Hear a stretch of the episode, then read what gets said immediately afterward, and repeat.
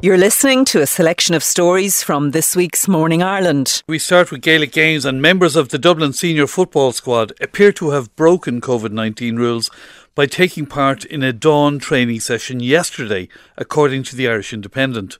Frank Roche's report is accompanied by photos showing a number of players taking part in what appeared to be a non contact session at Innisfails GAA club on the north side of Dublin.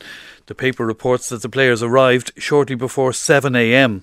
The session occurred, though, barely 12 hours after Croke Park issued a circular to all clubs and counties warning that any breach of the current ban on collective training could put the GAA's overall plans for a return in serious jeopardy. Well, to discuss this further, we're joined now by our Gaelic Games correspondent, Marty Morrissey. Good morning to you, Marty. What are the Good morning, implications here? Well, there is precedent here, unfortunately, because uh, already two intercounty managers uh, have been suspended. Uh, Cork manager Ronan McCarthy uh, was suspended uh, back in January, I think in January 2nd. The, the Cork footballers had a team building session, I think it was the way it was described, a collective training session, unauthorised, on Youghal Beach. Well, around the same time, Paddy Tally had a meeting with his players, the down manager at Abbey CBS in Newry. Now, Ronan McCarthy got three months suspension, Paddy Tally got two months. But as you rightly say in your introduction, this uh, uh, latest, uh, what we see in the Irish Independent, only comes just two days after the Director General of the GAA, Tom Ryan, and the President, Larry McCarthy, had written a letter to county and club secretaries stressing the need for compliance.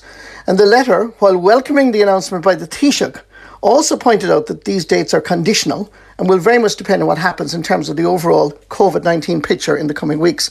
And the real important line here is for that reason, and I quote, it is more important than ever that no collective training sessions are held between now and the government indicated return dates, which is April 19th. Breaches in this context will not only be dealt with under our own rules, but would likely put the broader plans to return to activity in serious jeopardy. The feeling I would get, I get, um, Des, is that there would be widespread anger uh, that uh, uh, with this report in the Irish Independent today about the Dublin footballers uh, training uh, in the north side of Dublin. Clearly, then, based on what you've just read out, do you think it will endanger the return to action of the GAA calendar? I think there's a possibility. I think there's there there will be, based on what we've seen, I think there could be well be a suspension uh, or suspensions heading uh, towards uh, Dublin. Uh, I think you know we have seen we've we've all experienced and been frustrated with the five kilometre limit, the three months of of lockdown. We've seen in other areas where uh, the Beacon Hospital, St Gerard School, which I know is different, uh, and but I think there is widespread anger, and there will be, and there is I think will also endanger perhaps the return of the GAA to the elite status, which hasn't happened. And, you know, in the context of this, you know, NPHET advised the government that the phased return of non contact outdoor training should uh, start with the under 13s, but not until May. Now, the focus on the GAA is already high, and this will make it worse. There's no doubt. It won't change the kids because the kids returning is all sports, but it shows that the government already uh, were pushing beyond what was recommended. So I think it has uh, lots of implications. And you expect we will hear from Dublin and the GAA who haven't spoken yet on it. You think we will hear from them today, do you? Well, I, I, I, I, th- I think they've no other choice uh, but to, to come out and make a statement. And I think it's also perhaps naive for us to think that maybe this is not happening elsewhere. So I think this will certainly focus um, the minds of the GAA officials and will also focus the mind of, of Dublin County Board officials. And it'll be very interesting to see what happens next. All right, Marty Marcy, more on this throughout the day, no doubt. Thanks very much for joining us here on Morning Ireland. Let's talk now to Dr. Mary Favier, who is COVID 19 advisor for the Irish College of General Practitioners and is also a member of the National Public Health Emergency Team. Dr. Favier, good morning and thank you for being with us. Good morning, Justin. Uh, on April 12th, we're going to have a million children returning to schools and creches. There'll be 14,000 construction workers returning to sites. There'll be increased movement within counties because the five kilometre limit will be lifted. Would it still be possible to keep control of the virus with that much movement taking place? I think general practitioners will, will welcome the, the, the general easing of movement in terms of outside activity because that is by far the most safe. But it's a reasonable concern to say we have to do this very slowly and with absolute caution. The, we, we've never opened up before on a situation where the numbers are this high, so it has to be very slowly. It just has to be outside because the, the, the variant is, is, is really still pushing against our health system. It's really challenging us. And as we increase a vaccination, that's the pushback against it. But to achieve that, we need at least another four weeks, probably re- more like eight weeks, to really get ahead of, of this variant that's with high infectiousness rates. And so, cautious, it's, it's slow. And I think if, in the end, we'll be criticised potentially for opening up too fast rather than too slowly but it's an important progress. We, we need to try and and and take the gains we have. And so one of the very significant gains is that two people who are vaccinated can now meet indoors. And that's that's a great progress for our elderly patients in particular. Yes, but you mentioned there that the starting point where we're coming from here now, we have around 600 cases per day. And I see in in the Irish Times um, that NPHET has warned the government that starting at that point, 600 cases per day, that in four weeks' time, um, we, we could be at 2,000 cases per day. W- will it still be possible to do the type of things that the Taoiseach outlined uh, yesterday in terms of reopening, um, you know, in, in April, May, and June, uh, with numbers that are that high, even if vaccinations are rolled out? If the numbers were to rise to 2,000, and that will only happen if people do not obey all the other measures, which is you know, avoiding close contacts, wearing a mask, washing your hands, they're the things that actually prevent the spread of the disease. But if we were to rise to 2,000 cases, I don't think we could continue in the way we are. We'd be looking at more restrictions. And so that, that's a really stark warning for people to say, we've got this fantastic opportunity to make this happen. It's, this is a really you know, optimistic time. We're, we're approaching the end of the marathon. As GPs, we're really trying to manage all the non COVID work. We're trying to manage vaccination as well as high COVID rates in the community. But we, we'd be asking people to bear with us by the end of May, we could really be ahead of vaccination and it could have made a very substantial difference. So, if people are starting to socialise outside, that they do it with caution, they do it with all the appropriate measures. And similarly, the responsibility lies in construction work, it relies in, in the sports that training that's going back, that they really are very careful in terms of how they, they, they phase those changes in. You mentioned training there. From April 19th, training will be permitted for high performance athletes and for senior intercounty GAA players. Now, as I understand it, that wasn't a, a NPHET recommendation, that was a government decision. Is that safe to do?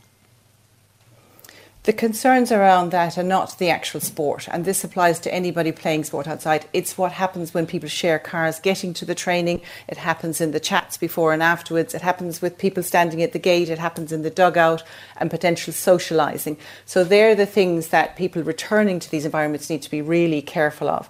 But but it's going to be outside, and, and with responsible shepherding of it, it, it, it should work all of these restrictions will be reviewed on a regular basis every four weeks, every eight weeks, and if they have to change, they will. But it's, it's very positive that we're getting there. And the next big one is that youngsters under 18 can start to, to undertake training outside. And I think that would be one of the most welcome measures. Um, for, because it has been so difficult for younger people and so difficult for parents trying to manage them. And the same advice will apply there for parents being careful about how they congregate when their children do go back to training and outdoors exercise and sport. It's also reported today that NPHET has recommended the widespread use of antigen testing, which are fast, uh, fast turnaround but that opinion is also divided on those. Um, what, what's your own view of the use of antigen tests? There's been a lot of discussion around antigen testing. It, it has some great advantages. It has some significant disadvantages, and it very much it's very technical. It very much depends on what population you're testing and why. So for targeted use within the health service, there's a lot of value to it. But in other areas where there'd be a very low prevalence, the, the prediction rates and how reliable it is drops considerably. So while there's a lot of discussion around antigen testing, it's it's not likely to be the, the, big answer. The answer is always around the public health measures of washing your hands and wearing a mask, and it's vaccination, and it will be the move into vaccination that eventually gives us our ticket out of this. And finally, Dr. Favier, and briefly, if you could, uh, that decision and uh, that was made in relation to vaccination by age rather than by um, profession. Um, is that the right decision because you'll have heard in our programme teachers, Gardaí, uh, childcare workers, and so on that they had all hoped to be prioritised, but that won't now be happening. The decision was made by NIAC, who are the expert group.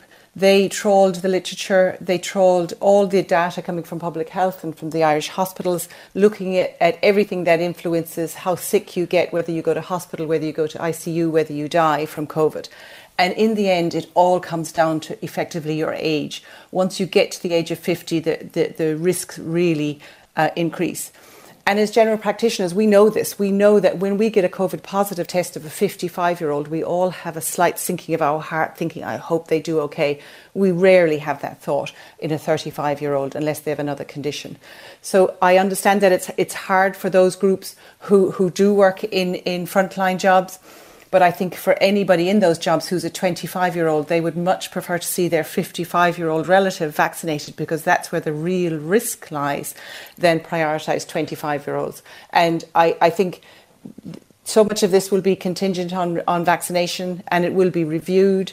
But there is a very strong evidence base, both in Ireland and internationally, that once you get to the age of about 50, the, the risks really rise. Okay. And so it doesn't matter then if you're a hairdresser, whether you're a shop worker, whether you're a teacher, whether you're a desk worker, your risks are higher than anybody who's younger than you. And that's All the right. reason for the change. And I think it would be gen- generally very much supported by healthcare workers.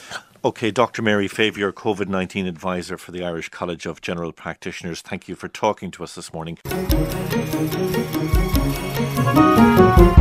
There's been global outrage at the killing by the Myanmar military of more than 100 anti coup protesters on Saturday, the deadliest day since last month's coup.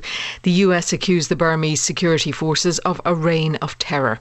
On Saturday night, the coup leader Min Aung Hlaing and his generals threw a lavish party for Armed Forces Day. Yesterday, funerals for some of those murdered were held, with some reports saying the military had tried to intervene in the morning. More than 400 people have now been killed in the suppression of protests since February the 1st. I've been speaking to an Irish woman living in Myanmar who we are not naming to protect her security. She described what's been happening in Yangon. This weekend we had the um, annual Armed Forces Day, and normally that would be um, a large parade, um, kind of showing the might of the Myanmar military, um, usually held in the capital, Naypyidaw it also brought a lot of people out on the street to protest um, on the Saturday. And um, there was a huge amount of violence and crackdowns on those protests. Um, there was the highest number of deaths yet reported on Saturday, and people as young as um, five years old have um, been shot dead. So um, that's that's what's going on now.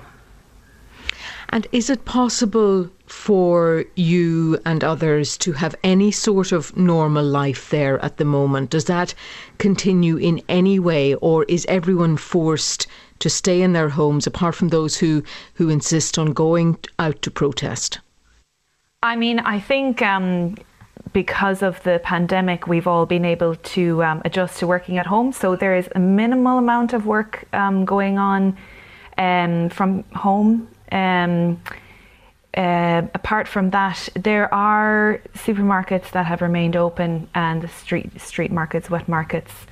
Um, but the banking system has been totally locked down since the 1st of February, so that causes huge problems with um, the flow of cash.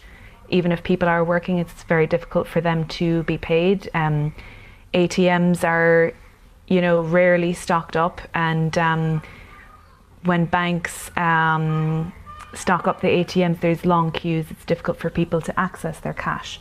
So um, economically, the country has really come to a halt.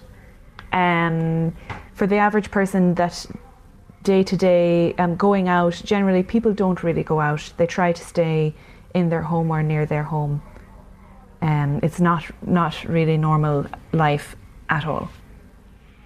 There must be a real climate of fear. Is there? Are there soldiers with guns everywhere? Um, it's very sporadic. Um, of course, there are certain protest sites that have been um, seeing a lot of like high numbers of protesters and um, um more brutal crackdowns since the, the protesting began in early February. But it's not confined to those um, areas either. They can the soldiers have been seen anywhere around the city, um, many places around the country. Um, most major towns, police and soldiers are there with their guns. And um, I suppose it's what has happened up until this weekend was that there were civilian erected barriers, uh, you know, made from bags of sa- sand and, um, you know, bits and pieces. People were trying to protect their own neighborhoods by using these um, homemade barriers. And because the military wants life um, to go back to being as normal as possible. Um, they just want business as usual. So they violently um, got people to remove those barriers.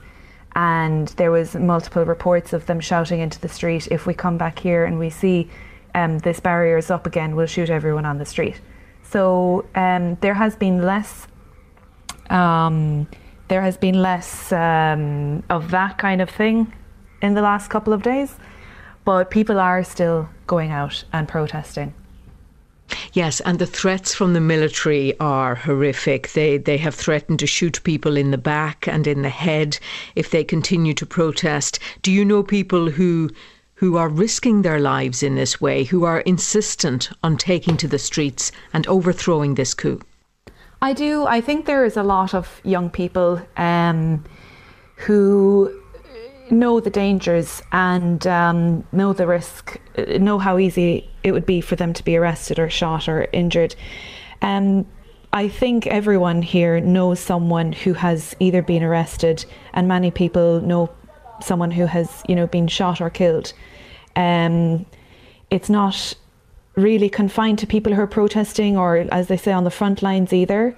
A lot of people are being caught up by the, the caught up in between um, the violence and, as I said, very young people sometimes shot, caught in the, in the crossfire. Um, the young people continue to go out because they have uh, heard, they've grown up hearing the stories from their parents about what happened in the previous revolutions um, and how life was under the previous dictatorship. Um, they've had this about five years under the uh, uh, democratic government, and um, it wasn't a perfect democracy, but they got a taste of democracy, and um, it's that combination is quite dangerous to the military because the young people know what they can have and they are sure that they don't want to go back to what their parents had.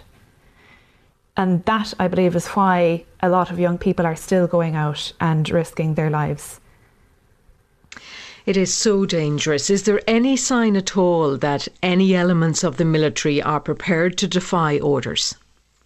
There have been small numbers of um, both police and a very few number of um, soldiers who have um, defied their orders the thing is that those soldiers tend to be from the more rural part, based in the more rural parts of the country, and the police as well.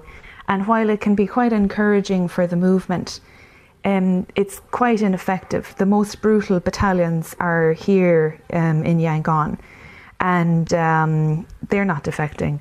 Um, you have to remember there's a system of fear and a sort of brainwashing that goes on in the military, and um, to defy orders is really to sign up to a, an awful future. Um, so I think that's why there are so few people defecting from the military and the police.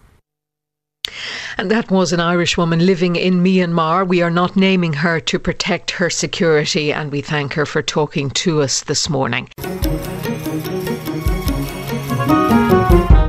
From today, employees will have improved rights to disconnect from work outside normal working hours. This is under a new code of practice published by the government. The Financial Services Union has welcomed the publication of the code of practice for workers on the right to disconnect. And our reporter Cillian Sherlock has been speaking to the FSU's head of industrial relations and campaigns, Gareth Murphy. Unfortunately, over the last decade or more, we've seen a rise of an always on working culture um, that really has informally extended the working week and often in an unpaid way. And what this has led to is really a rise in work related stress. So we absolutely welcome the publication of the code of practice from the WRC, which I think for many workers will define the right to disconnect. It's, it says you have the right to log off and you have to switch off. And it actually creates an expectation that workers should disconnect uh, outside of hours and should actually um, uh, log off outside of hours and that employers need to put the right training in place and the right workplace policies in place and um, negotiated with trade unions to ensure um, that this happens the FSU's Gareth Murphy. However, the head of employment law at Mason Hayes and Curran, Melanie Crowley, has cautioned against a one size fits all approach to the right to disconnect. Ms Crowley says if Ireland wants to be an open economy attracting high value service sector jobs, the market for those jobs means companies will work incredibly hard to attract, keep and motivate their staff. If we work truly flexibly, and that means we can go to the supermarket at 11 o'clock or collect the kids from school or go for a run or go to the gym during the day, how are we going to do that if our day is constrained by the fact that we have to switch our laptops off and our mobile phones off at six o'clock? It means that we can't actually go to the supermarket or collect the children or go to the gym because we can't make the time up in the evening after they've gone to bed. And that seems to have been overlooked in the debate certainly there's a huge tranche of the working population that need protection, whether that is somebody on kind of a lower wage, lower incomes, or somebody who has an overzealous boss or supervisor who sends them a document or a PowerPoint at nine o'clock in the evening and the text come to have a look at it straight away. And, and we've all experienced that. But we also have, you know, people who make six and seven figure incomes. And we have people who work for American West Coast tech companies who start their day later and, and work on in the evening because that suits them or where their day is broken up because they hang out and play pool or have a swim in the afternoon in their offices. And I just, I think it's too simplistic to say everybody has to shut off their computers and laptops at six o'clock in the evening because that's the end of the working day. Melanie Crowley there, and those were two contrasting views of the right to disconnect. Let's hear more now from our industry and employment correspondent, Ingrid Miley. Uh, before we go any further, Ingrid, tell us what this code of practice entails, the three rights of an employee it sets out. Well, I suppose the first thing to say, Anya, it was it doesn't do. It doesn't bar all out of hours contact between an employer and an employee. What it bars is routine, intrusive contact between the employer and the employee. What this means is that where this is happening on a routine basis, the employee does not have to engage. For example, if you get an email and it's happening regularly from an employer who is looking for something that is not an emergency or whatever, and this is happening routinely, the word routinely is used frequently, you have the right not to engage with that, and you can't be penalised if you do. Now, it also imposes a duty that you have to respect the right to disconnect of other people by not sending them massive emails, particularly when it's not for absolutely necessary stuff. I mean, I think we're all in a situation where if there were a major emergency that we, you know, we and we were contacted, we, we'd understand. But I think the rise of technology is underpinning a lot of this. We've all had, I'm sure, moments of what's being called tech stress, where the fact that you have an iPhone, the fact that you have a tablet, the fact that you have you are contactable all the time, and the fact that a lot of these devices are combining personal and work use means that when you check your phone to see has anyone in your family sent you a WhatsApp or whatever, you may also find that there's an email that pops up that draws you back into the workplace, if you like. So this is to try and put boundaries on that kind of um, limit between work mm-hmm. and personal time. Uh, it's a code of practice at this stage being launched by the Taoiseach today, uh, and there will be further consultations. It is an issue that's going to be, you, you know, more challenging for employees and for workers, isn't it, in the years to come? I mean, we've seen the effect of lockdown, uh, but this is a global trend. We we, we heard there what uh, Melanie Crowley was saying about people, you know, who live in Ireland, maybe in a rural town, and they're working for an American West Coast company. Yes, indeed. I mean, I think it's important to stress that uh, the Taoiseach, who was launching, who is launching this today, is saying that there will be a need for flexibility. And I come back to where I started with this. This is not an absolute ban that limits all working time to an absolute nine to six or whatever it does allow employers and employees to come up with something that is workable. What is under attack here is a culture that is creating huge workplace stress and obviously out of workplace stress for employees. And it has been high, it, it has been exacerbated during remote working because while remote working is bringing huge benefits to a lot of people, it is further blurring that boundary between not just work time and uh, office and uh, personal time, but work space space and office space. I mean, if your files and your laptop are on the kitchen table, even after you log off, all of this is exacerbating this core issue of space between work, work and, and personal time. So it's important to stress it doesn't put an absolute bar on. The other thing to say, it isn't, it doesn't create an offence. This is not a law that can if you like, put you in prison or anything. What it does is it's a code of practice that can be admitted into evidence in legal proceedings or in a case in the WRC or the Labour Court. Um, and it can, it, whoever is adjudicating on that can have regard to it, take it into account, and it may be a factor in whatever the outcome right. of those proceedings are. Industry and employment correspondent Ingrid Miley, thank you. Now, who do we trust to tell the truth in 2021?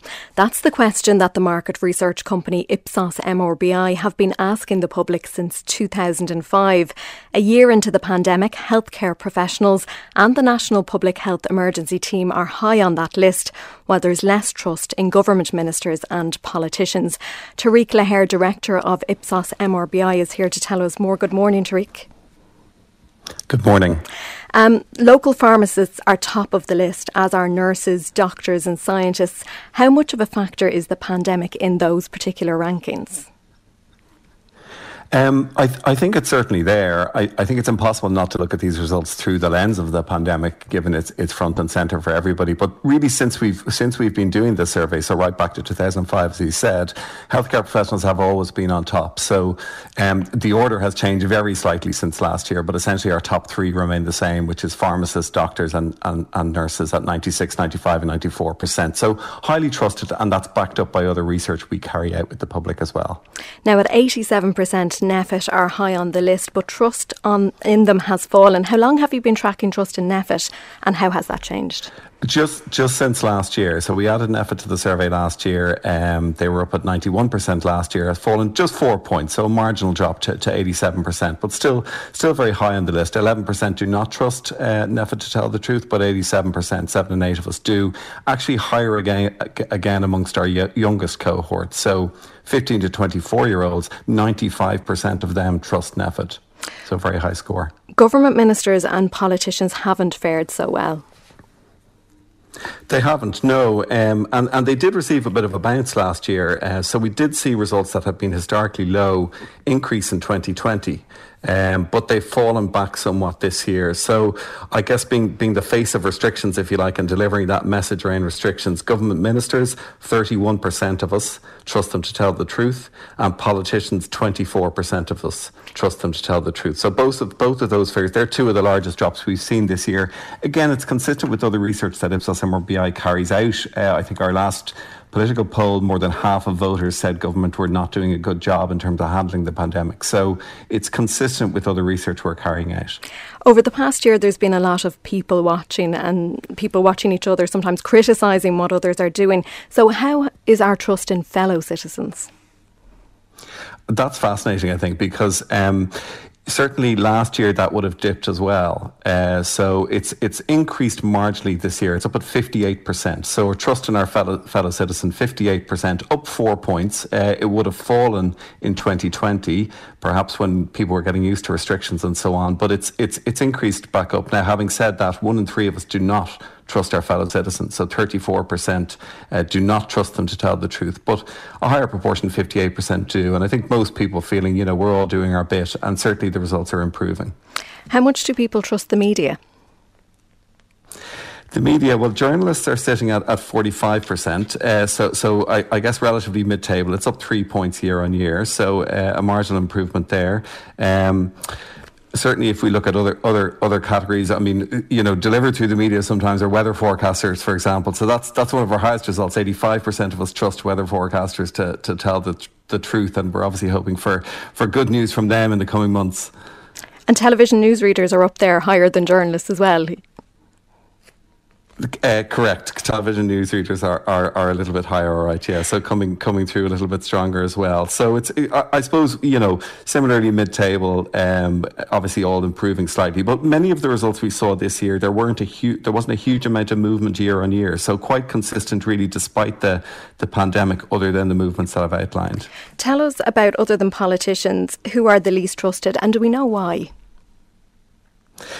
Yeah, I mean, bottom of our list come uh, two categories. So, advertising executives, 17% of us trust them to tell the truth. Uh, and bottom of the list are actually so- social media influencers at just 6%.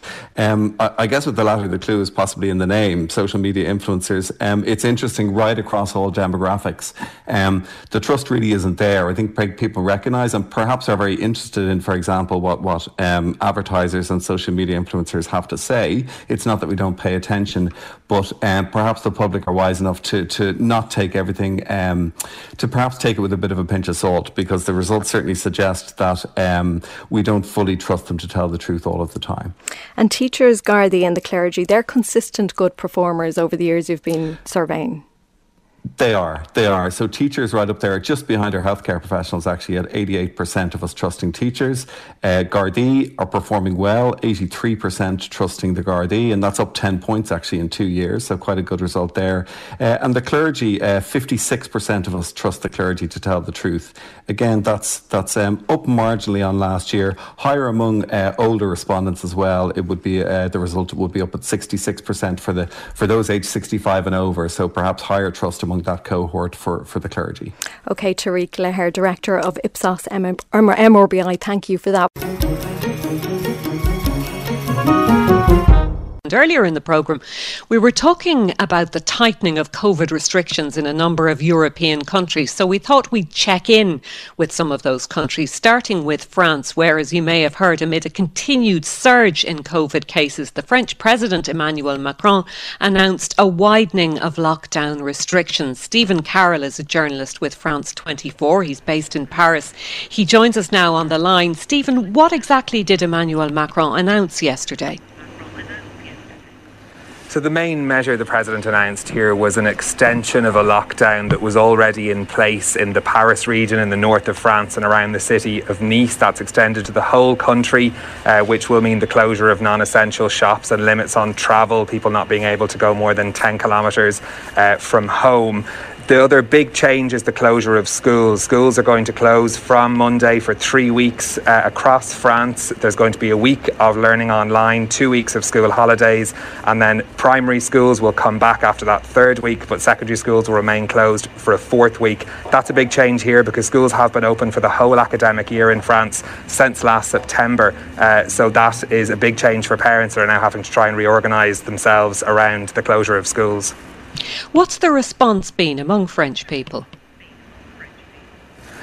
people had been expecting that there would be a tightening of restrictions. Everyone's been watching the case numbers go up. The ICU capacity here has been hitting its limits, although the president did announce in his speech that they were extending the number of ICU beds as well. So people knew that there were restrictions coming. We had had some hints from other government ministers speaking over recent days that this would be the likely the moment that, that restrictions would be tightened people would have said that it should have been done earlier, and certainly the opinion polls would say very strongly that Emmanuel Macron should have acted earlier at the end of January and taken more strict restrictions then. The French government's argument is, is that they, during this period, have been able to keep schools open, have been allowed, being able to keep some of those businesses open uh, to limit the impact on the economy. This month worth of closures is going to cost the French state around 11 billion euros. So they've tried to push it back as long as possible people, like everywhere, are sick of COVID restrictions, and certainly th- th- this is many people are in fact saying now that perhaps they haven't gone far enough with these restrictions, um, but it had been largely expected.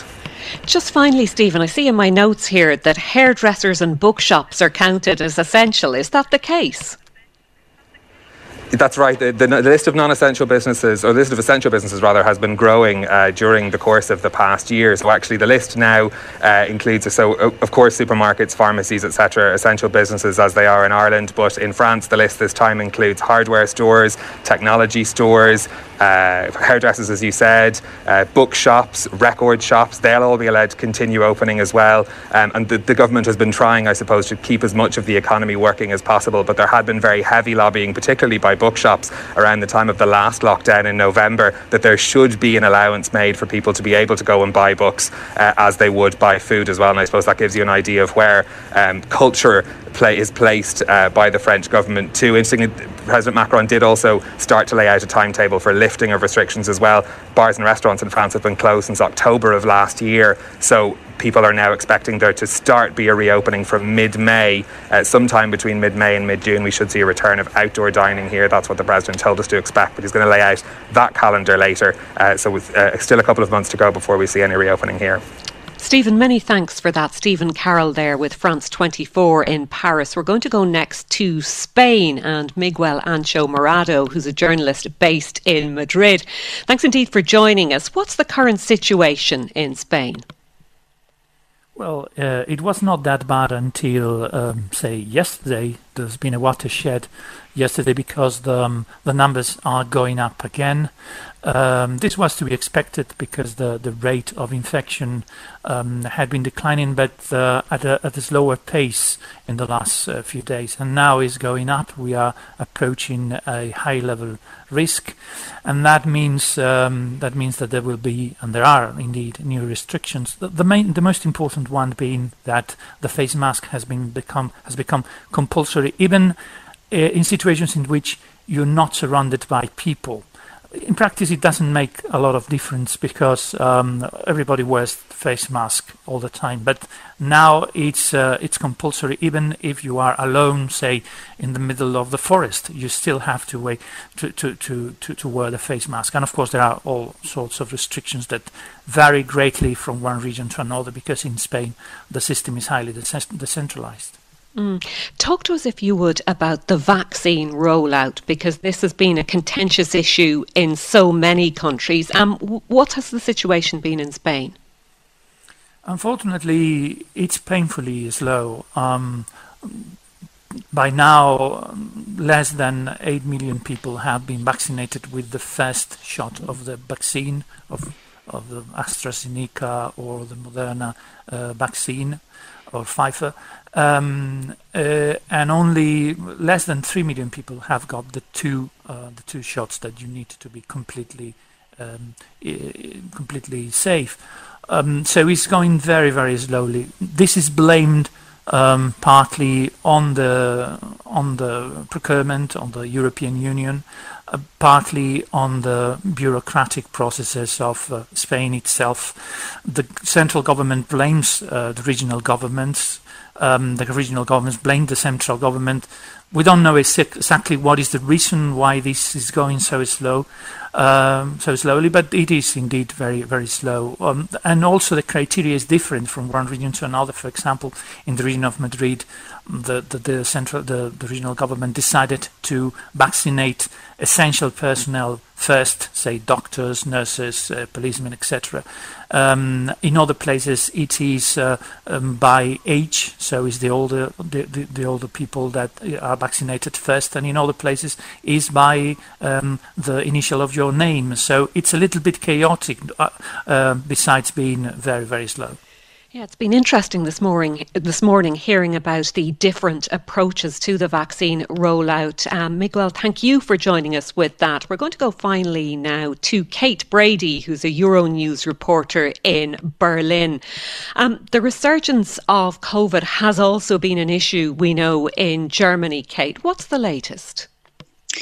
Well, it's really not a pretty picture right now, and the latest figures came up with a new number of cases just this morning. Um, the Public Health Institute here reporting more than, well, actually more than 24,000 new cases uh, within the last 24 hours and 201 deaths. So we've seen these numbers increasing day on day in the last few weeks, and at the moment, the current state of lockdown has been extended until April 18th, but compared to what is seen as a, you know a true lockdown in other countries is really still quite quite relaxed here in Germany. You can uh, still move around your city. Some things are still open uh, for getting food to take away, for example. But for the large part, a lot of restaurants, non-essential shops, basically anything apart from essential shops, are still largely closed. But again, that differs state to state, and that seems to be one of the biggest stumbling blocks in Germany's uh, dealing with the pandemic right now. Is this patchwork of different rules around the country and different interpretations of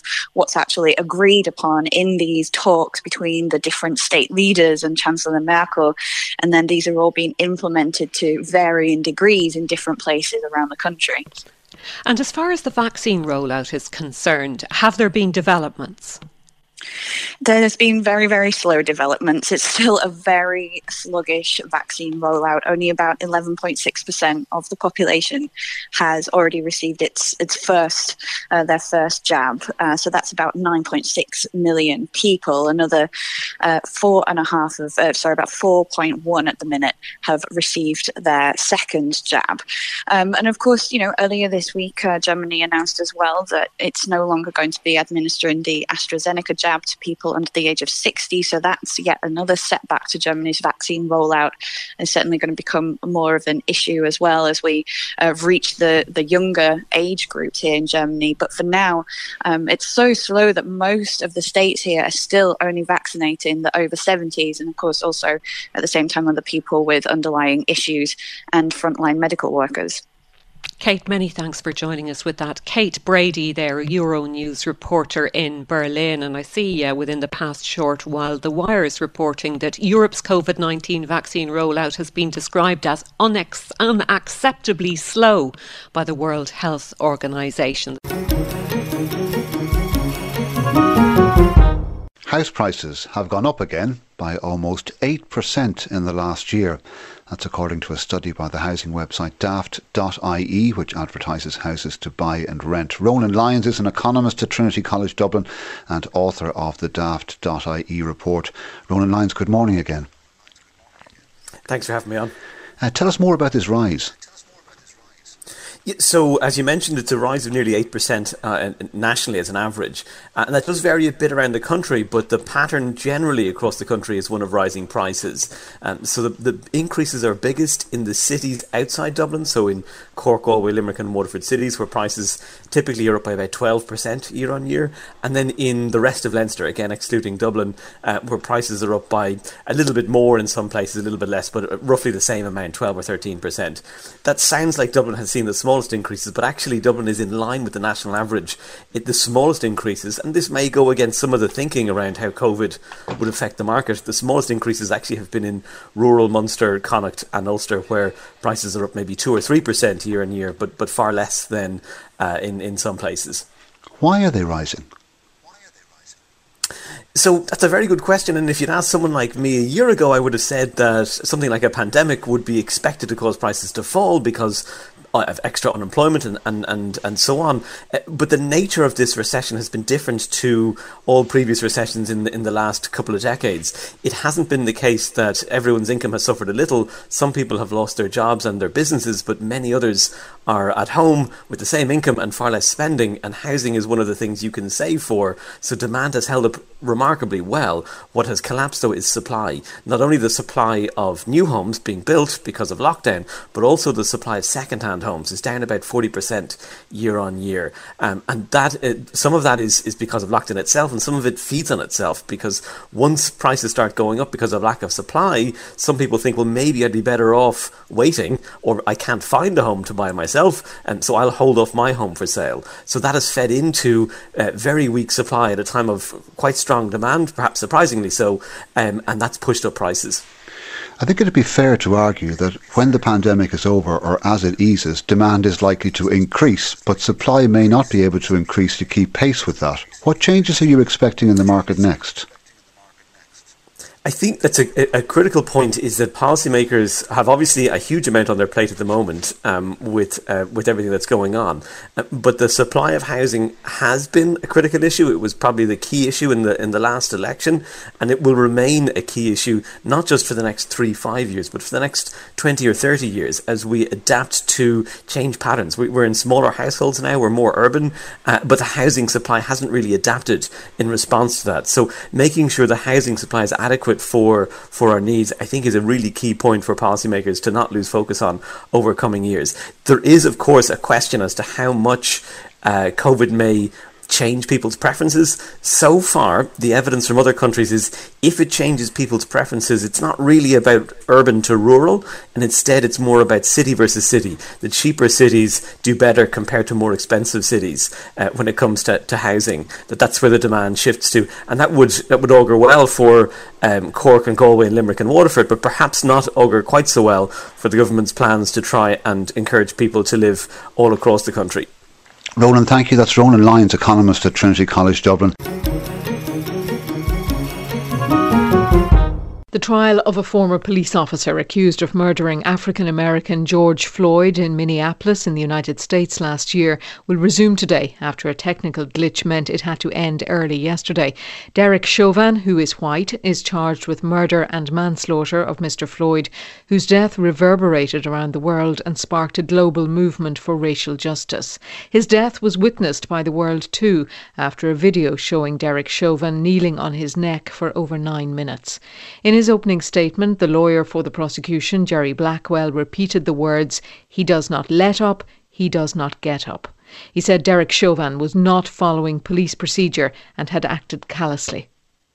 Mr. Derek Chauvin betrayed this badge when he used excessive and unreasonable force upon the body of Mr. George Floyd, that he put his knees upon his neck and his back grinding and crushing him until the very breath, no, ladies and gentlemen, until the very life were squeezed out of him. Well, Derek Chauvin's attorney, Eric Nelson, told the jury that Mr. Floyd was under the influence of drugs at the time of his arrest and was resisting being taken into custody. You will learn that Derek Chauvin did exactly what he had been trained to do over the course of his 19 year career. The use of force is not attractive, but it is a necessary component of policing. Well, I've been talking about the trial to Katrina Pross, who reports for the Pioneer Press in Minneapolis. She said the defence had introduced the idea of reasonable doubt early on. For the defence, um, their main argument is that Chauvin's use of force against Mr. Floyd was was reasonable and that he was doing what he what he was trained to do and doing what his police training um, in his 19 year career had prepared him for. So that that was one of their main arguments, and they're also likely to draw from Floyd's underlying health conditions because there's been reports that he had problems with his heart, and that even if Chauvin hadn't put his knee on Floyd's neck that day, that he that Floyd would have died anyway. So they're likely to reference that as well as some um, drug use that the, the, that the defense has reported that Mr. Floyd was um, had drugs in his system at the time of his death. Will you tell us, Katrina, about the evidence of the dispatcher, the police dispatcher Jenna Scurry? What was her evidence? Yeah, her evidence was really interesting. Um, so she was the 911 dispatcher that night when Floyd died. So she received information from a 911 call and gave that information to police to respond to um, the Cup Foods, the, the store on 38th in Chicago, that there were reports of a man using a, a fake um, $20 bill. So she gave the police officers that information. And while she was working, there was a TV monitor in her office. And from time to time, she would kind of look up at that monitor, and it was actually a street camera view of right outside of, of the store showing the whole arrest unfolding. And she would glance at it occasionally. And she said that at one point, she thought that the video had frozen because the officers were on top of Floyd for so long. And when she said that, there was kind of a bit of a, a gasp amongst the journalists that I was working alongside. That was just kind of a really powerful statement that she made that she thought she thought that something was so wrong that the video had, had been frozen. Was she cross examined by the defense? Yes, she was. Um, so they um, Eric Nelson is Derek Chauvin's defense attorney, and so he was kind of having her agree. Well, you know, you're you're not a police officer, correct? You you don't have this training, the same sh- the same training that Mr. Chauvin has, and you were multitasking, and you couldn't hear any audio, and you know you weren't there, and this isn't something you're an expert in, which you know she agreed with. So, I think they were just trying to emphasize that the, the defense is really trying to emphasize in their arguments that there's more to the story than you know just these nine minutes and 29 seconds and one of the other witnesses yesterday, Katrina, was a man called Donald Williams, called to the stand by the prosecutors. What was his evidence?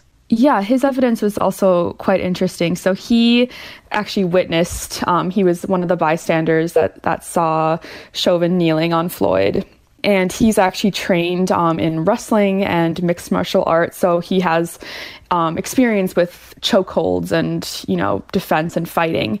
And so from from his experience and from his expertise, he thought that the restraint that Chauvin was using against Floyd was was dangerous and was causing him harm. And you can hear in the bystander video that he's repeatedly asking the officers to get off of him, please check his pulse, like he's dying, like this is like you need to stop.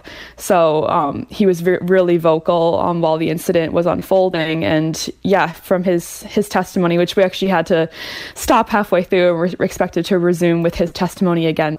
Um, I think he's really emphasizing that this use of force was was unnecessary. Yeah, there was a, a, technical glitch which meant that the trial had to end early yeah. uh, on the day.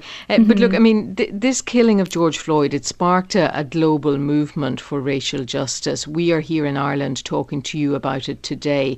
What is the, the level of interest there in Minneapolis, Minnesota, and across the United States in this trial? Yeah, I mean, I think for you know Minnesota Minneapolis this is just something you know that happened in our community. And you know everybody know I mean everybody in the world knows who George Floyd is now but especially here in Minneapolis you know there's pictures of him everywhere and just there's signs saying justice for George and just a lot of you can just tell that everyone's kind of watching this and paying attention to this. Um, and there were quite a lot of protesters that gathered outside of the courthouse today after court ended. Um, so you, yeah, you can just really feel that you know the world is the world is watching this whole trial unfold.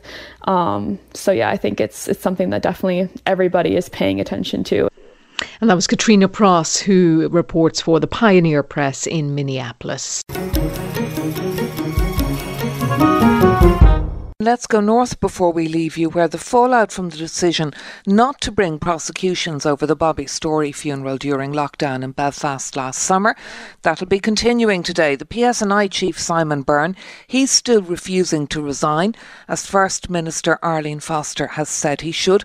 Stormont is being recalled for an emergency debate, and the policing board meets today as well in what's likely to be a critical session. For more on the worsening row, we're joined by our northern editor. Vincent Kearney. Uh, Vincent, first of all, let's talk about how serious this row is, what's at stake, and what's going to happen today.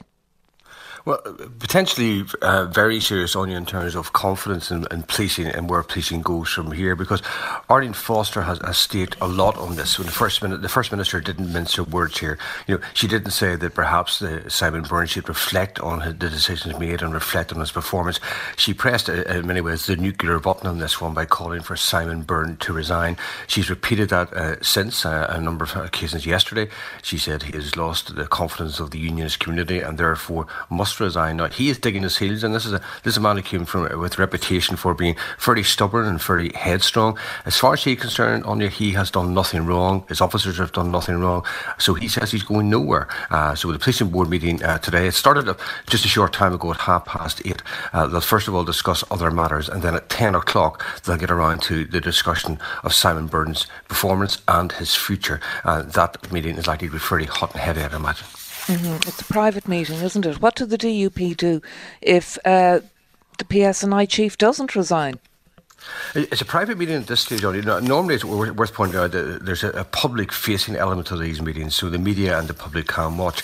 Now, the policing board yesterday said on this occasion it will be private, but both the DUP and SDLP have, this morning have put on record that they're unhappy with that and they're pushing the chair of the board to have another meeting this afternoon, which would really be a rerun of what happens this morning, but that the media and public would have access, would get watch that on Zoom because they're very uh, determined, if you like, to make sure that the public see the level of anger they have. Now, in terms of what the DUP can do, the, the bottom line is the policing board employs the chief constable. He's accountable to it, um, but it's made up of 10 political members and 9 independent members.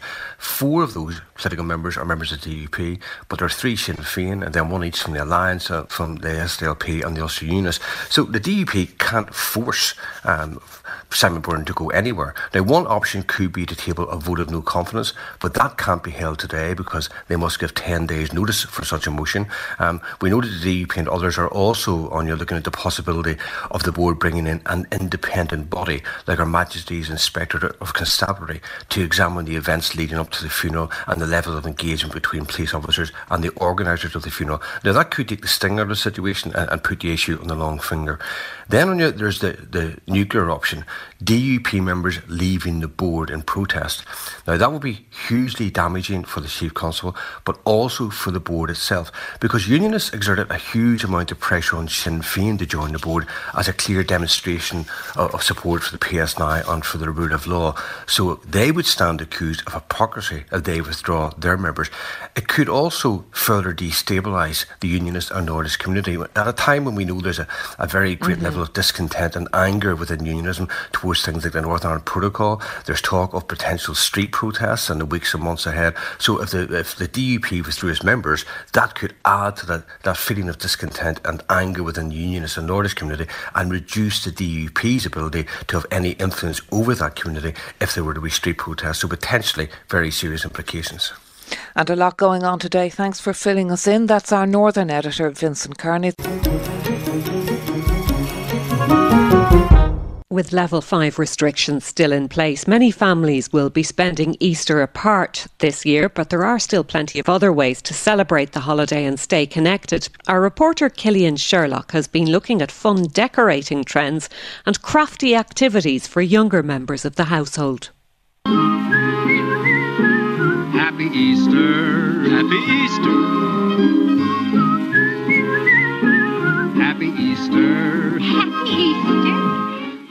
Current restrictions mean this year's Easter weekend will be more local, but it doesn't have to be boring.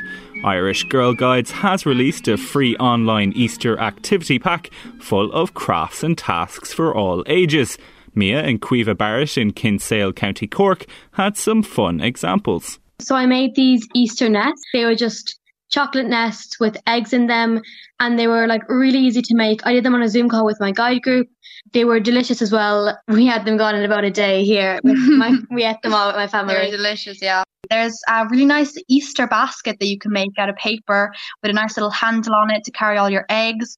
Um, personally, I'm most looking forward to making s'mores, and they're really easy to make as well. And we also made a sock bunny. It was really easy to make. So you just got a sock, filled it with rice, and then you tie it with an elastic band, then more rice, and then you just cut the ears and do the face, and just we did a little pom pom for the eyes, and just a ribbon around just to make it a bit more stylish. And yeah, they have like step to steps on them as well. Adults are getting into the Easter decorating spirit too. Ivano Queeve is the owner of Unbound, a boutique gift shop in Cork City. She outlined what this year's trends are. I've been feeling that natural look. So the naked branches or a little bit of buds, um, very much around plants and nature, bringing those into the home or just um, house plants that have Easter decorations on them, just small little touches, I think, that are very much natural or handmade has been a big thing this year. We've been finding, we've been sending out gifts of wreaths um, to people to cheer them up. We also have been doing egg ornaments for the Easter trees, have been really popular this year. She says sharing images of decorations on social media has helped people stay connected seeing into other people's homes and lives that you were not getting to see in real life. But it's become really important to have that visual representation of that celebration. Stoneybatter Pride of Place is a community which has been documenting the creative efforts of the residents of the Dublin suburb. Tony explained how he and his partner Fergal got involved. For Easter, we took a little step further by asking a friend of mine who's retired to uh, make us a lovely uh, wreath of a bunny jumping through the wreath. And we backed that up with some uh, local decorations that we got in the local store. You can decorate with anything. It doesn't have to be brilliant. It, it can be a drawing by your children or it could be cut out shapes just to get the point across and to let people walk by and put a smile on their face or in turn give them an idea of something that they can do. In a village north of the city, another Easter tradition is planned for Sunday as the Oldtown Community Council puts on its egg hunt. Here's David McDonnell. Because of COVID, like, there won't be much interaction. Uh, the families just come around, they answer the questions, and uh, collect the eggs afterwards. They'll get an A4 sheet of paper with a map of the village and there'll be seven questions on it. And then uh, they fill out all the answers, and uh, then they, it'll take probably about 40 minutes, 45, 50 minutes to walk around. And two participants are already excited. You looking forward to Sunday? It's going to be excellent. Happy Easter, happy Easter, happy Easter to you. Sounds from the 1940s Fred Astaire and Judy Garland musical Easter Parade, ending that report from Cillian Sherlock. You've been listening to a selection of stories from this week's Morning Ireland.